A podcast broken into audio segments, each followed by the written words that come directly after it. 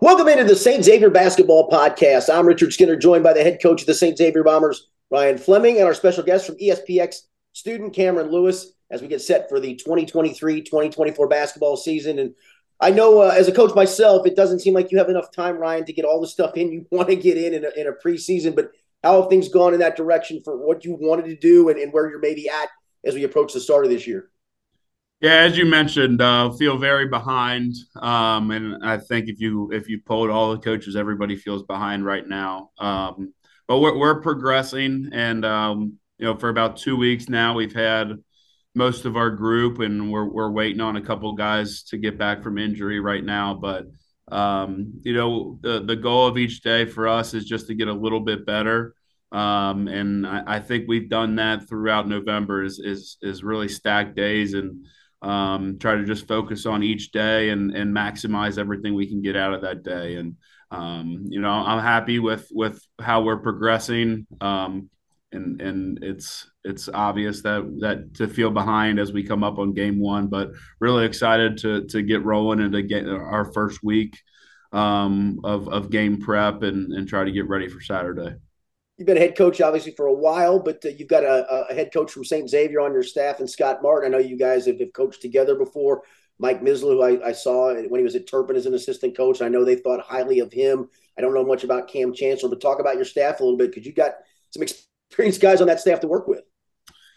Yeah, I'm very uh, very pleased with the staff. I think we we put a good staff together. Um, you know, when I when I first got hired here, the the number one goal was to surround myself with as many St. X people as I could, the people that really care about St. X, people that love the school, love the community, love the students, um, and I think we did a good job of of identifying those guys. Um, Scott Martin and I have been together. This is coming now on on year five. Um, you know, I was a 25 year old head coach and I had Scott Martin as as my assistant to to show me that I don't know everything that I thought I knew back five years ago. So he, it's been a blessing to to be paired with him um, the past four years, coming up on year five now. Um, you know, my, Michael Misla had a chance to to be a head coach um, this off season, and um, you know decided to to come over to St. X instead because he he just he he loves the school, he loves the community, he loves the basketball program. Um, and again, those are the type of, of people that uh, we're, we're trying to identify to get on staff and to round out the varsity staff. Cam Chancellor was with was with us over at Summit, um, and then Brian Kellett, who who was also a head coach here um, at St. X during his interim year. Um, he's now with us as well. So we we we feel pretty confident about our varsity staff and Pete Zesterman and Kyle Medley leading the JV and the and the freshman team as well. So um, really happy with those guys.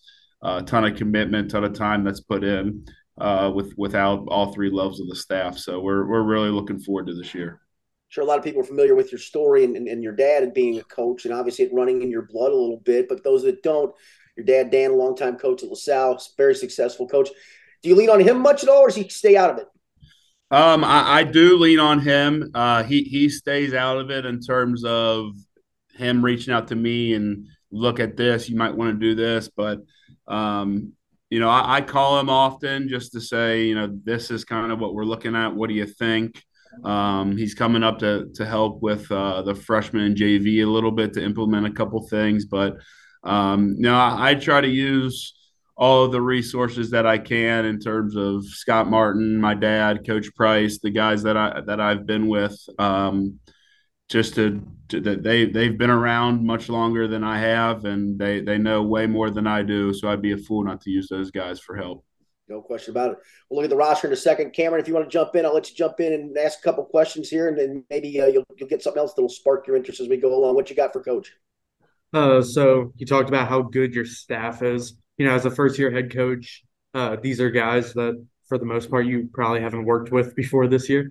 How uh, how important is it to kind of lean a little bit on your seniors to just kind of make sure that all the guys are in line?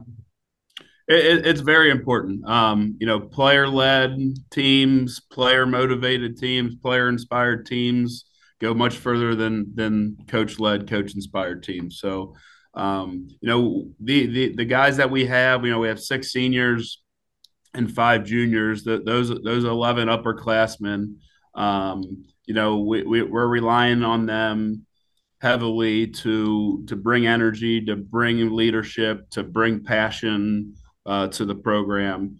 And like you said, with being year one, um, it, it's an important year to to really implement how we're going to do things and and really show this is this is St. X basketball. And uh, we've had nothing but buy-in for the first coming up on seven months here um, for from from all of the program, but you know those juniors and seniors in particular to um, you know, believe in and what we're doing, and really wanting St. X basketball to to have some success. So, um, you know, we're we're really counting on those guys and leaning on leaning on them um, in a big way, and and they've stood up to the test so far.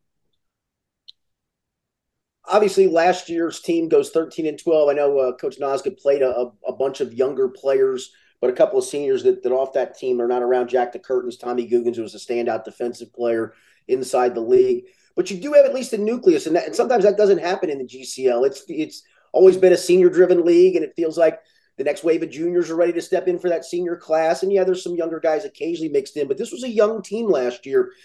I guess you get a little bit of the benefit of you've got some experienced guys coming back um, who played as sophomores as well. Yeah, you know, three sophomores started for them for almost all the games last year, and um, a couple freshmen got some varsity minutes last year as well. So, you know, we we bring back three guys who started, you know, 20 plus games as as sophomores as they start their junior campaign. So, um, you know, typically when when you come into a program, that's not the case, and um, we're lucky as a staff that we have some guys. While they're still young as sophomores and juniors, they still have received some varsity experience. experience um, you know, as well as you know, there's a there's a handful of seniors who, um, you know, didn't get much time as as juniors last year, and trying to trying to get them in as seniors to um, find their role and find their spots and, and where they can help us. So I think we have a good good mix of some younger guys with experience. We have some some seniors who don't have much experience and they're and they're they're trying to find themselves and trying to find how they can help our team within their role. And uh, we, we have a good mix of of that that older guys and, and younger guys that are coming together with with different levels of experience. One of the guys I want to start with is Donovan Walaskowski, who averaged uh, 15 points a game last year as a sophomore. I don't know what picking maybe brain of, of guys that, that saw him play last year, maybe film you saw of him from last year. What's maybe the next evolution in his game? Because averaging 15 and change as a sophomore in the GCL South would be pretty good if you're averaging it on JV, let alone averaging it on the varsity as a sophomore. It's a pretty good place to start. Yeah, Donovan had a tremendous year last year. Um, and, and you know, throughout the hiring process, just going back and and watching um, a lot of their films and uh, their games from last year, and I, I think the the biggest thing for him is is he's starting to be able to score um, at at all three levels and um, really scoring at the rim, using his body around the rim to to catch and post up and to finish, and um, getting to getting to the elbow areas to, for for for a pull up shot, and then his his three point shot as as he demonstrated all of his sophomore year is um, is is very very good. So uh, his his scoring at all three levels is, is something that is is starting to to come along and. Um, you know, with, with his size and with with his basketball intelligence, being able to, to rebound and defend and always be in the right spot is is really coming together day in and day out and I'm really just trying to build with with him uh, uh along with all our guys as uh, a new defensive system was is is being implemented is um, something that is going to keep coming and coming and coming and um, you know he's he's a basketball kid he's a basketball family and really really um, you know embodies what what you what you try to give to him and um, he's he's a sponge in that sense of just bringing collecting everything and bringing it all together to, to try to be the best that he can be. Right. I know last year they, they had a projected point guard that got hurt and they kind of had to, it wasn't point guard by committee, but they, they, you know, they had to force a, a player into that position uh, for lack of a better term. Where do you stand at that position going into the year? Because as we all know, that is an important place to start for any basketball team. Sure. I think at any level of basketball, the guard spot is is crucial, and in, in high school basketball, uh, it's it's equally as crucial, if not more crucial, and than any other level. But um, you know, we, we, have we have two guys right now um, who, who didn't get much varsity experience last year, and and um, they've had a really good November so far. And Brendan Deely and, and Andrew Weber. Uh, Deely's a, a junior, and Weber's a senior um, Deely's coming up from the JV level last year, and, and Weber um, with dealing with with some injuries and some other things, so he did not play last year. So he he joined us this summer. Um, so those two guys have been you know handling primary ball handling duties. Um, we'll also use we'll, we will also use our biggest guy on the floor at Jacob Wassler at six foot ten. Um, he just ha- he has some ball handling skills and um, we feel comfortable with him handling it um, in the backcourt a little bit. So uh, we will use that by committee, by matchup um, type of setup um, that you mentioned that was used some last year. But those are the, the, the two guards that have kind of assumed that role so far this year have been both Deely and Weber. Cam, hop back in if you want. Yeah, so you mentioned uh, kind of like that lack of point guard last year. Nolan Myers, you know, he goes down before the year. Uh, some people had him projected as possible GCL South Player of the Year, and you know, going back and watching that team, how evident it was that they were missing that true point guard. You know, Tommy Guggens, he slotted in, and it just it was missing that dynamic. You know, you, you want to get the ball to your two best scorers, which last year's team Jack DeCurtains and probably Donovan, and really they ended up having to create that shot for themselves most of the time. Um, how much do you think it will open up? I guess you could say the rest of the team's scoring ability by having you know a guy that can truly be solely fo- uh, focused on facilitating. Yeah, it, it, it will help us tremendously. Um, you know, the, the more that that both of those guys grow into the position, um, it's as you can tell watching basketball, it's not an overly easy position to play. Um, and quite frankly, it's the it's the hardest of the five to play. Um, and so the more that they develop, the the more that they improve at that position, uh, the more our team will improve. And um, being able to to to ask guys to do things that they're comfortable doing and that and that they do well um, you know is a key thing as a coach you want to put your guys in positions where you know that they can be successful and you can help them be successful and um, you know when when you ask guys to do too much or something that they can't do um, that does hinder the, the team's overall performance so um, you know, being able to solidify and stabilize that position is is going to be key. Um, it's easier to say it right now on November 27th when we haven't had any games yet, but that's going to be the, the true test of our team is um, can can we put five guys in at, at a time that can that can really fit uh, to the offensive system and really do what they do well um, to to help us be successful. Ryan, you mentioned uh, Brendan Deely was off the JV team from last year. That level had good success last season. The freshman had uh, really good success last season. How good does that feel that, that you come in as well with with a pipeline that's that's that's full enough? Yeah, our, our sophomore class is um our, our, our sophomore class has some talent. They have some physical specimens, and um, the best part about them is they have highly competitive guys that just want to fight and compete and give you everything they have. Um, as we're getting a new glimpse at our freshman class, we're we're excited about them. Um, you know, I, I, think we have some guys that are that are some high level basketball players that we really hope to develop over the next couple of years to, for the varsity team. Um, and as we already mentioned, the, the junior class is excuse me, the junior class is strong with three guys starting last year as sophomores. So um, you know, we're really looking forward to those three classes as well as our current senior class who um, you know, having a coaching change in your senior year may not be the most fun to to endure, but um, we're really we're really excited about how they um, have adapted and, and bought in and done everything that we've asked in in their last year, our first year as a staff to um, you know try to try to get us back to a successful season here at X.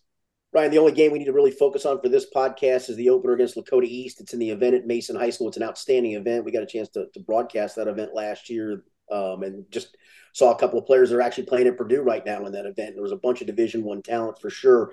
But I, but I, I will have to go at your first four games. You got a neutral site against East, playing Mason at their place. Um, have to play Cooper, uh, one of the top probably 10, 15 teams in the state of Kentucky at an event at Newport, and then have to play at Covcath again, probably one of the top 10 worst 15 teams in the state of Kentucky. Out of the chute ain't easy, man. Yeah, really, uh, really thankful for Joe and Brian and the athletic department to give us some some nice, easy games to get rolling.